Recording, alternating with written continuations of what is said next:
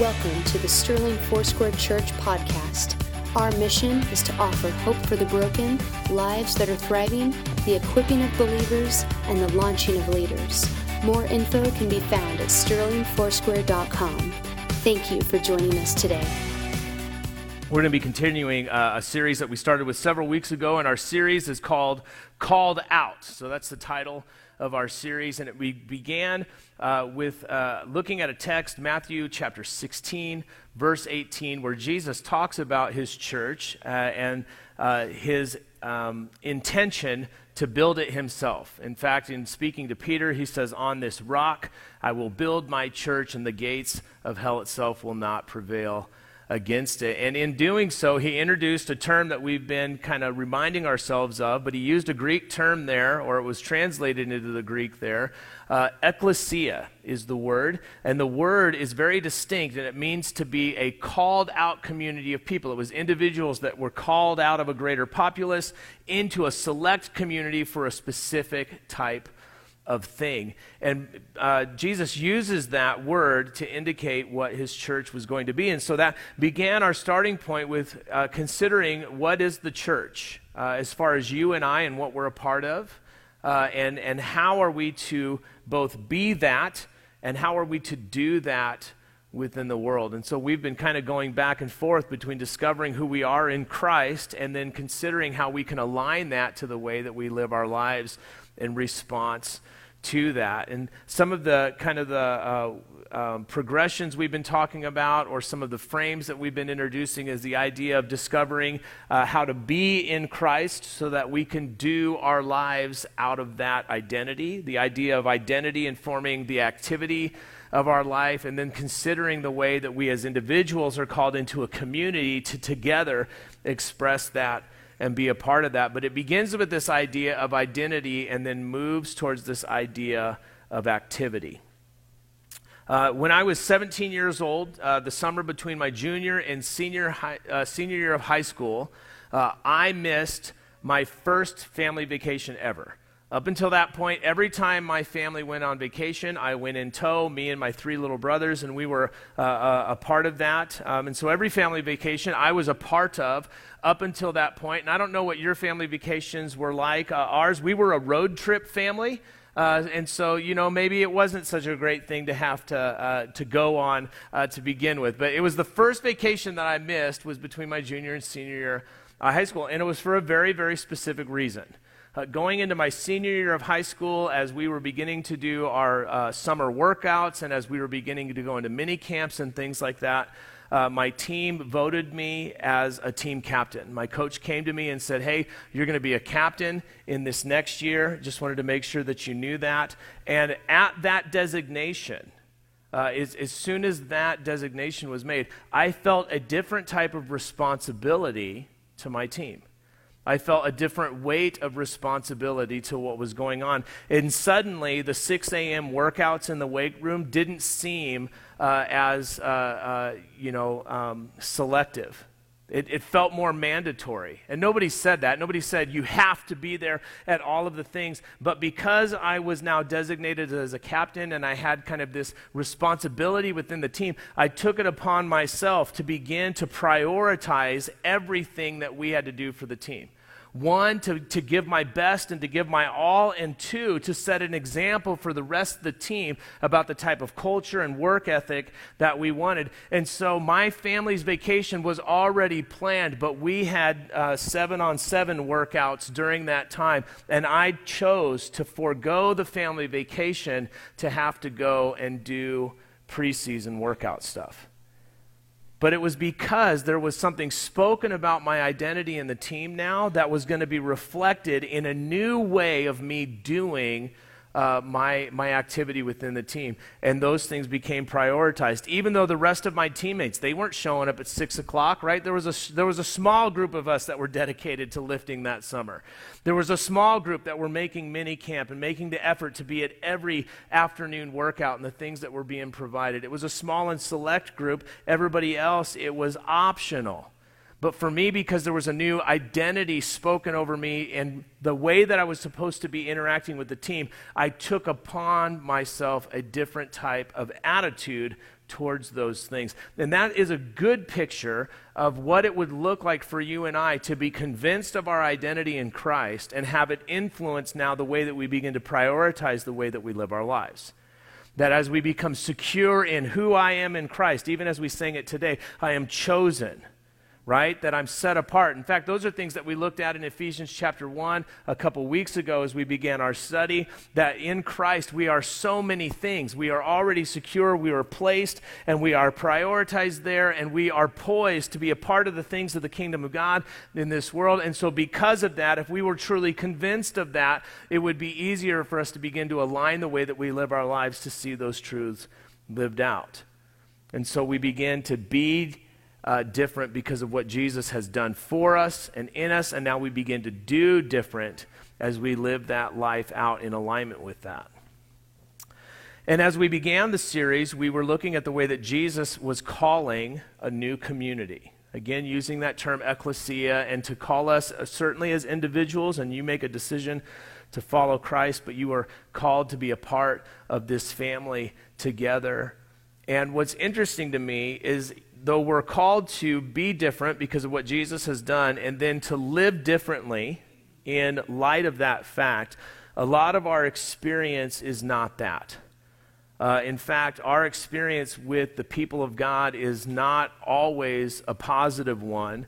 Uh, and we seem to remember those interactions in keen detail and in greater frequency. I don't know if you've found that to be true. And through the years as a pastor here at Sterling Foursquare, I've been really honest that the, my deepest hurts, uh, the biggest challenges I've had to overcome with relationships with people, the places where I've been more deeply disappointed or wounded in my life, have all been at the hands of followers of Jesus or have all been the result of the activity of church. And that's primarily because I grew up in the church. And so most of my experience was wrapped around that. But it was still something that involved people. And there is a great frequency in our lives where we live and act and interact with one another out of alignment with who we are in Jesus. And it causes kind of, it causes problems. It kind of wounds and offense and difficulties for us.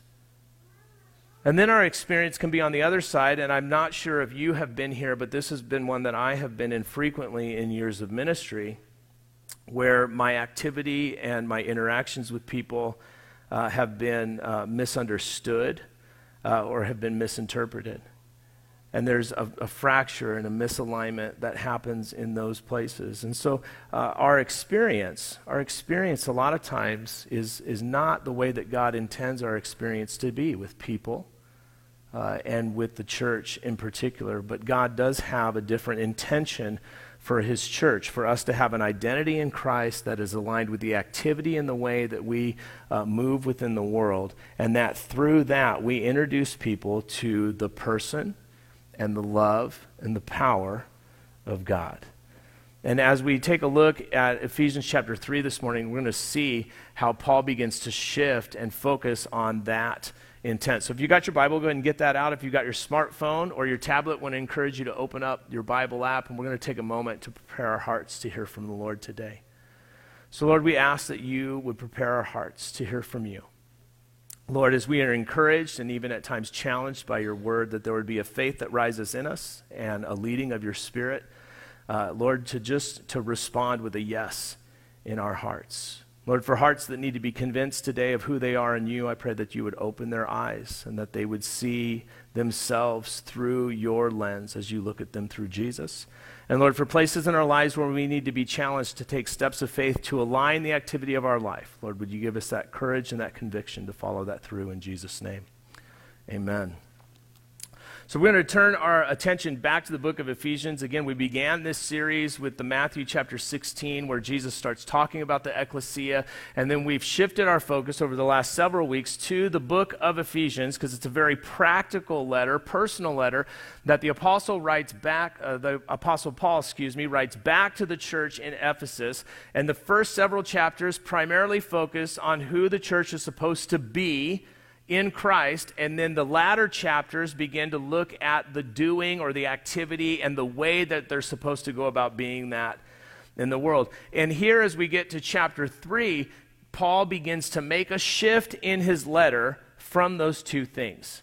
He begins to move from the first couple of chapters that we spent the last two weeks on, talking about this is who you are in Christ. This is what is true of you. This is what is secure about your identity. This is the, the beautiful workmanship you are in God's hands and the good works that He's aligning you to do. All of those types of things that are being reaffirmed. And then he begins to move into the latter chapters where he starts talking to them about how to live differently than the world. Because can we all agree that the way that we should be living our lives should be in contrast to the way that the world suggests things to be done? And so Paul begins to get there, but before he makes that transition, before he makes that transition, he builds a bridge. He builds a bridge in this chapter between who we're supposed to be and how we're supposed to be it. And he builds that bridge through prayer and intercession and focusing on making this turn from being to doing, from identity to activity, and from the individual to the community.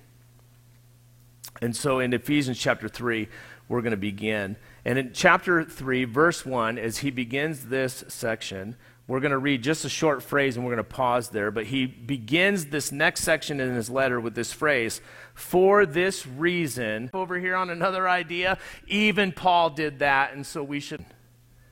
Right? So if I give a list of things that uh, I want to celebrate, interact with your spouse, the way that you carry yourself in the workplace, the way that you exercise, again, all of that language that we try to use to somehow qualify us as a father available in Christ if you go back to those previous chapters, because you have already been the being to what it looks like for the collective to be drawn together and to begin to do. If you're an underliner, if you're a note taker, I would just kind of highlight this because this correlates back to that was going to be undisputed and it would be recognized in the church. Just a lot of the opposite things to still be true of us.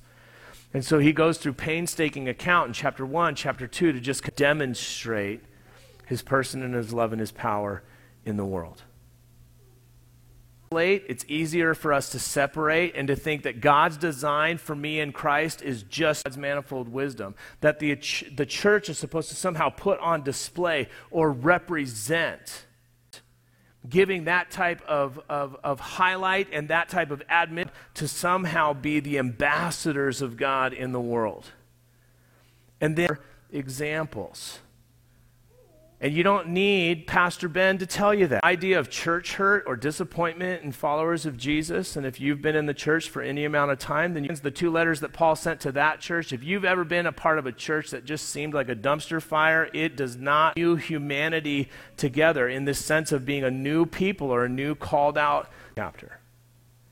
He pauses to draw our attention to the fact that we are called to be a part of a new community that specifically for a couple of things that I believe are meant to help us off, that there is a need for us to know and to lean into the person and work of Jesus in order to practically walk this out. The church is full of people with good intentions, with misaligned activity. We've all been in that place. We all wrestle with that. And so Paul pauses here and focuses on prayer. Pauses here and intercedes on their behalf, praying specifically for the church in Ephesus and, and, and applicably for that. But more than that, he's praying for the church, not just is, but the church that was to be. And in that, we're going to see three ways that you and I can kind of attend to aligning the way that we're living our life with the new life that we have in Jesus. And so we're going to pick up in uh, chapter 3, verse 16, as Paul comes back from his wandering, right? Verse 12, or excuse me, verse 1, he says, For this reason, and then he goes on his wandering tangent. Verse 14, if you're looking in your scripture, he comes back and says, For this reason, it's like, kind of like saying, Wait, hold on, I'm back on track now. And then he moves on from there in verse 16, and he says this I pray that out of his glorious riches he may strengthen you with power through his Spirit in your inner being, so that Christ may dwell in your hearts through faith. As Paul begins this ses- session, he starts talking about kneeling before the Father and praying for the whole family. The second part of that, verse 14, is, is language around that. Verse 15, talking about praying uh, about the whole collective community of God, both in heaven and on earth. And then he prays specifically for this that they would be strengthened through the power of the Holy Spirit so that Christ may dwell in their hearts through faith. And that word dwell is a really, really important word uh, because it has to do with kind of a lasting presence, uh, a, a, a lasting or a staying type of equality. When, when we use words like this, this idea of dwelling somewhere or coming in, uh, sometimes it can be used as a word where you come into a place and you're there for a little bit and you leave again uh, almost as if you're transient or you're walking through. But the word that's being used here in the Greek is one that would be more permanent. In fact, you could uh, properly translate this word as well as being to have Christ make his home in your heart. That idea that, uh, that so that Christ may make his home in your heart. The sense of having a constant awareness of the presence of Jesus. And one of the first things that we can do to begin to attend the way that we are living our life with who we are in Christ is to make a daily invitation for Jesus to come and make his home in our heart. And at times that idea is something that people will push back on, right? Because if, if God is actually God, then he is omnipresent. That would be one of his characteristics. It would mean that God is everywhere. In fact, uh, when you read scripture, the, the understanding of who God is and where he is, the psalmist would say, Where can I go from your presence? And as he writes out the psalm, it's up, down, and all around, and the answer is nowhere. Like I can't, I can't get out of your presence. And that's a very uh, real expression and understanding of who God is. God is present, right? And so there's a way that he doesn't need your invitation, he's already there. But have you ever been in a room with somebody where you were present but they acted like you weren't? Husbands and wives, have you ever been in a room with somebody and they acted like you weren't? Like, we've been in that place. In fact, if you've gone on any traveling with me, you would know that that's my preferred mode of travel right? I will board the plane or the bus and I will sit down and I'll put in my earbuds. And guess what? Nobody else exists at that point. It's possible to be around people, but to not be present with them. And it's an important distinction to understand that Paul's prayer for the church, Paul's prayer for you, is not that you would just be cognitively aware that Jesus is there in some like ethereal, mystical sense, but that he would dwell in your hearts, that you would be constant and you would be present with him, that there would be this, this living alongside, almost like this cohabitation type of language, is what Paul is using here. Drawing us to this place where his prayer for not just the individual, but the prayer for the body of Christ, the community of believers, is that they would be aware of the presence of Jesus, that that would be a constant for them.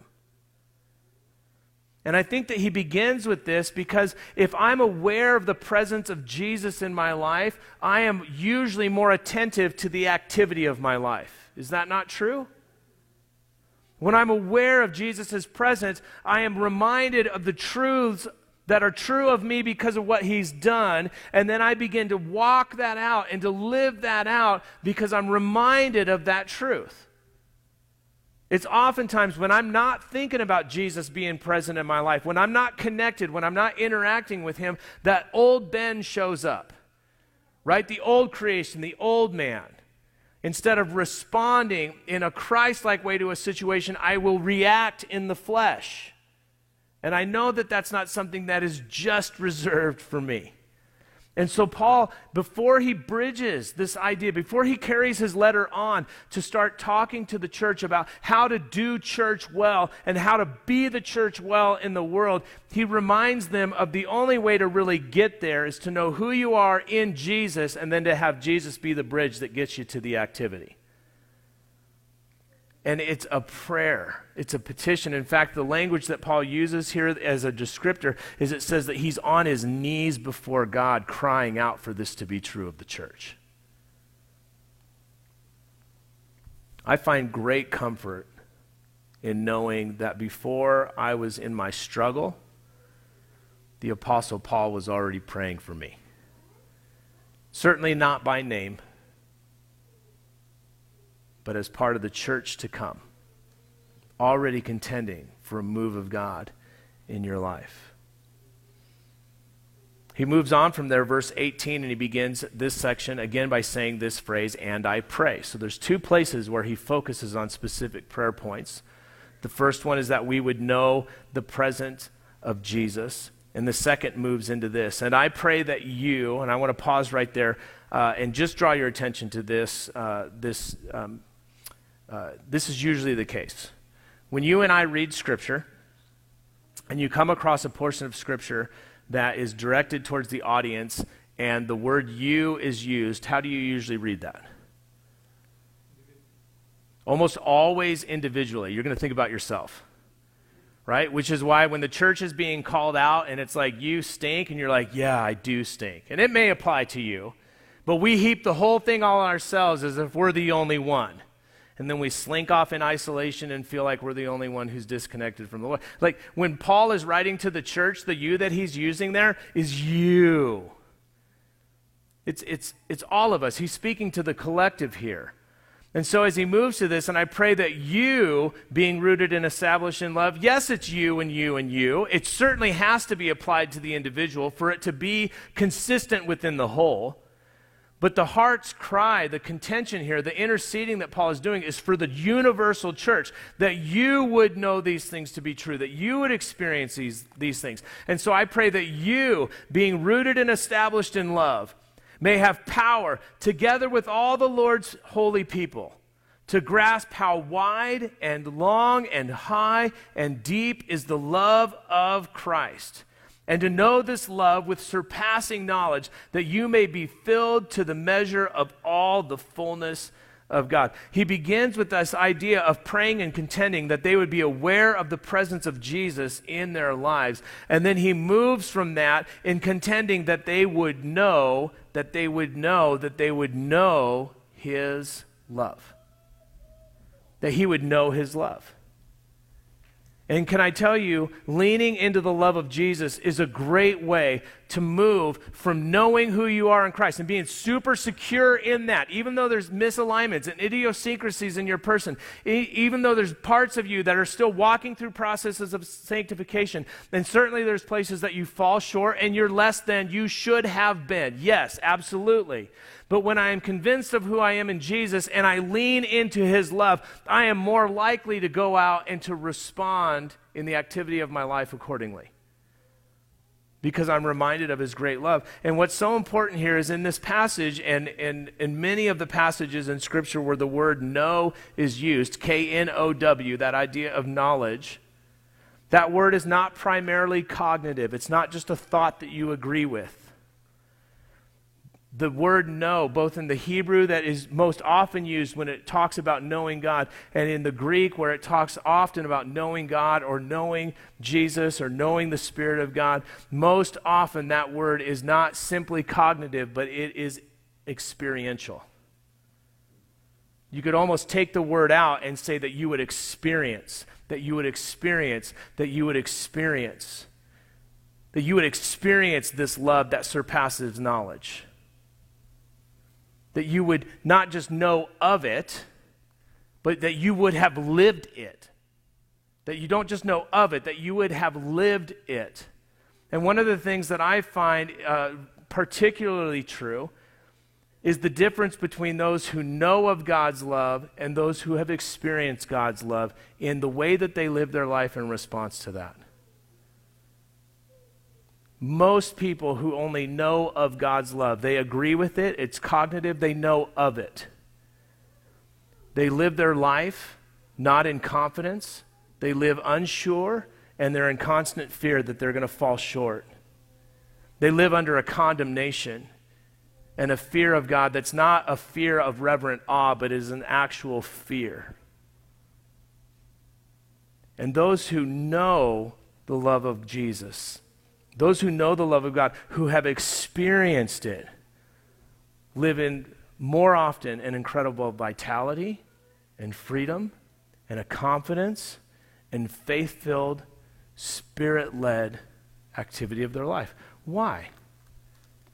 because they can securely bridge the identity that they know to be true of themselves in Jesus with the way that they live their life because they have experienced his love and they get to walk in a consistent expression of that.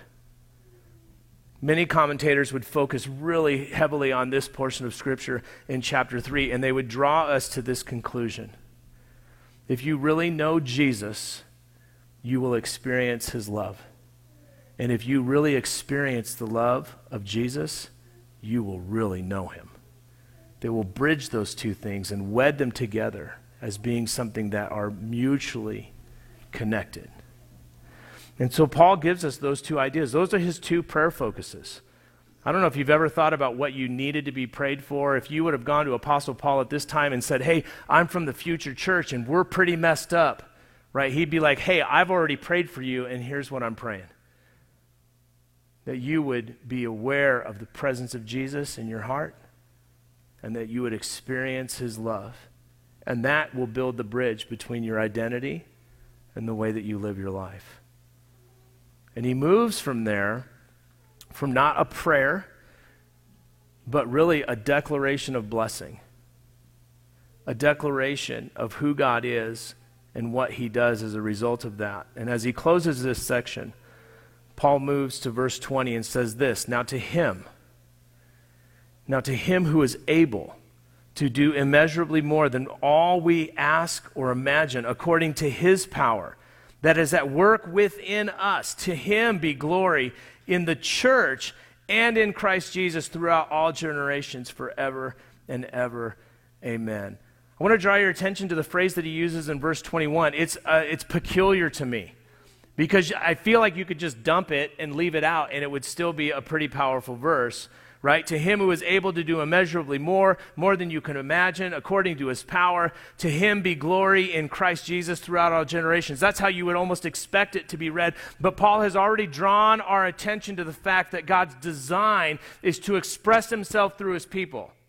That God's design is that He would make Himself known, not just through natural creation and not just through miraculous wonders, but through broken, everyday people like you and I, a collective of vagabonds who have been redeemed and restored and brought together, given a new creation and given a new spirit, and now they get to live differently in this world. He's drawn our attention to that. And as He closes out this section and He makes this declaration that Jesus is able to do more than you could even imagine or think he reminds us that the purpose of that, the purpose of that movement in the world, is that God would be glorified not just in Christ, but that God would be glorified in the church.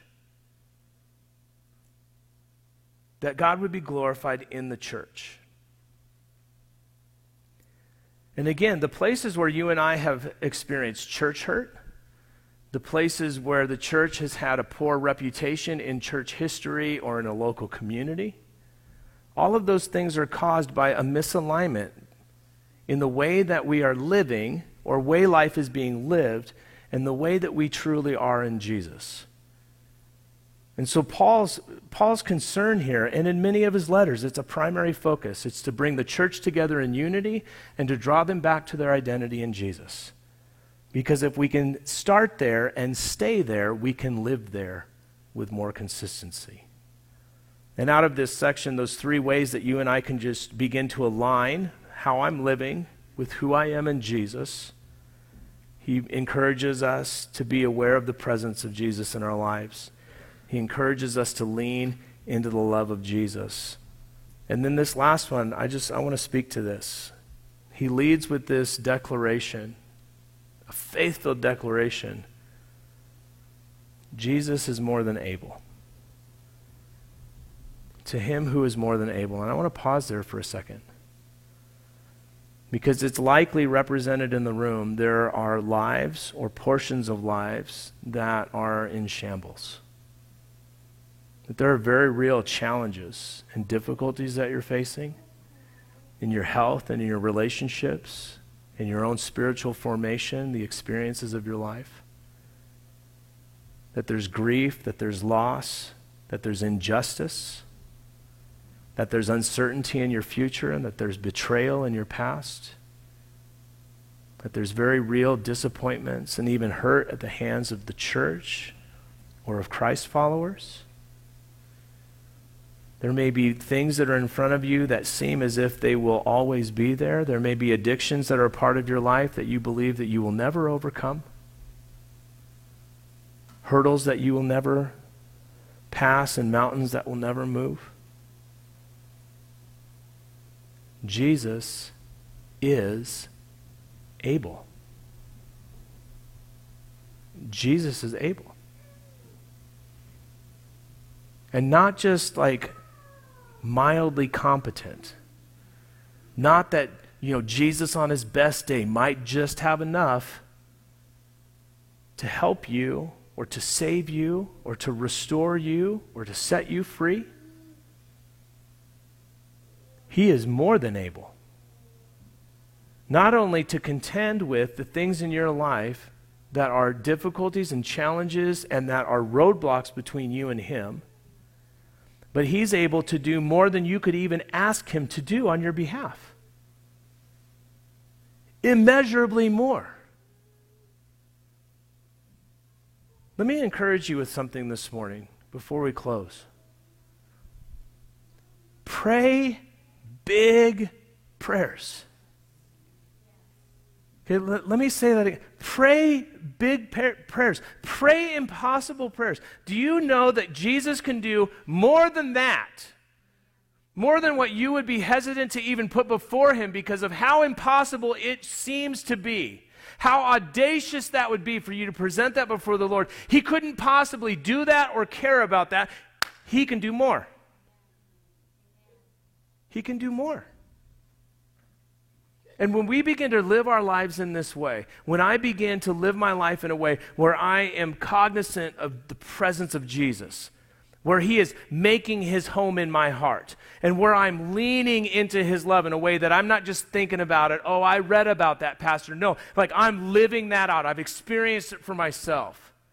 And then I begin to walk in a confidence in my daily living, in my daily interactions with people, that Jesus is more than able that He's more than able to help me navigate a hostile work environment. He's more than able for me to have to walk through kind of a, a, difficulty in my physical body. That He's more than able for me to have to walk through and to walk with me to overcome my addiction or the consequences that I'm presently dealing with from my past. That He is more than able for all of that. All of a sudden, I begin to live my life in a way where I look like everybody thinks the church is supposed to look where I begin to live in a way that is aligned with who I am in Jesus. And I think that Paul had seen places in the church where that was true. It certainly at times was the story of Ephesus. It's certainly times where you see it expressed in the book of Acts. But there's an opportunity for, for you and I to walk in that, knowing that we have already been made new in Christ, and now we can live new as a result of that. Church family, if you would stand, worship team, if you would come forward.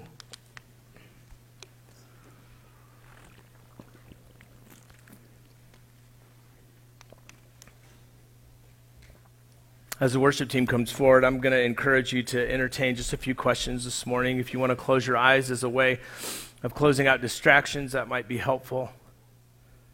But I just want you to consider this in a very, very practical, simple way. How would you live your life differently this week if you carried yourself as a representative of Jesus?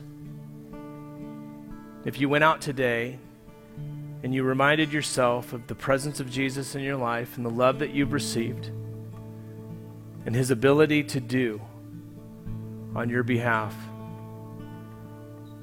and knowing that who you are in Christ needs to be aligned with the way that you live, like what simple, practical step could you take? How would you begin to live differently? That might be just something as simple as not complaining at work.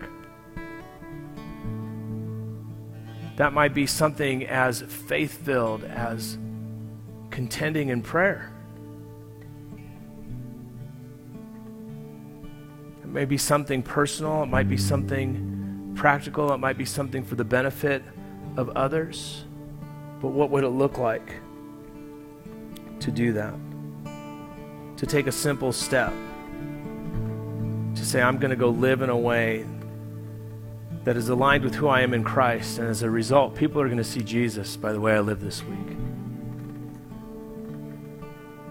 You've thought about that for a moment for yourself, and now I want you to take a step back and I want you to consider this question What do you think would happen to the reputation of Jesus in this community if we all did that together this week? If just some random person in Sterling who's disappointed in the church, feels disconnected from God, and is living without hope, bumped into each one of us as we lived in that way, what do you think would happen in them? How do you think the Spirit of God could awaken hope in them, open their eyes to the need?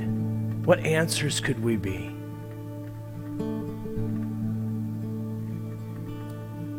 Lord, there's times in our lives, for many of us frequently, that we're living out of alignment with who we've been created to be in Christ. And most often, it's not out of an intention on our part, or it's not a desire to live broken. But it's so easy to slide back into those old patterns, to fall into those old ruts. Lord, I pray that today, very simply, for my friends here, that you would remind them,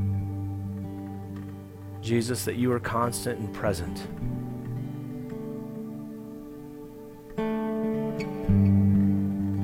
They are loved and that you are able. And Lord, in those little reminders this week, help us to take small steps of faith that begin to align our doing with our being. That we would be the called out community of Christ followers. And that we would be your hands and feet in this community. In Jesus' name, amen. A few action steps for you this week. Very, very simple things you can consider. You can circle back around and catch these on Facebook or online or snap a picture of them right now. Number one, invite Jesus to dwell in your heart this week. Just make that invitation, make yourself aware of that. Number two, lean into his love for you. And then number three, as you receive that love, look to be a conduit of that, distribute that to others, look to love one another in the same way.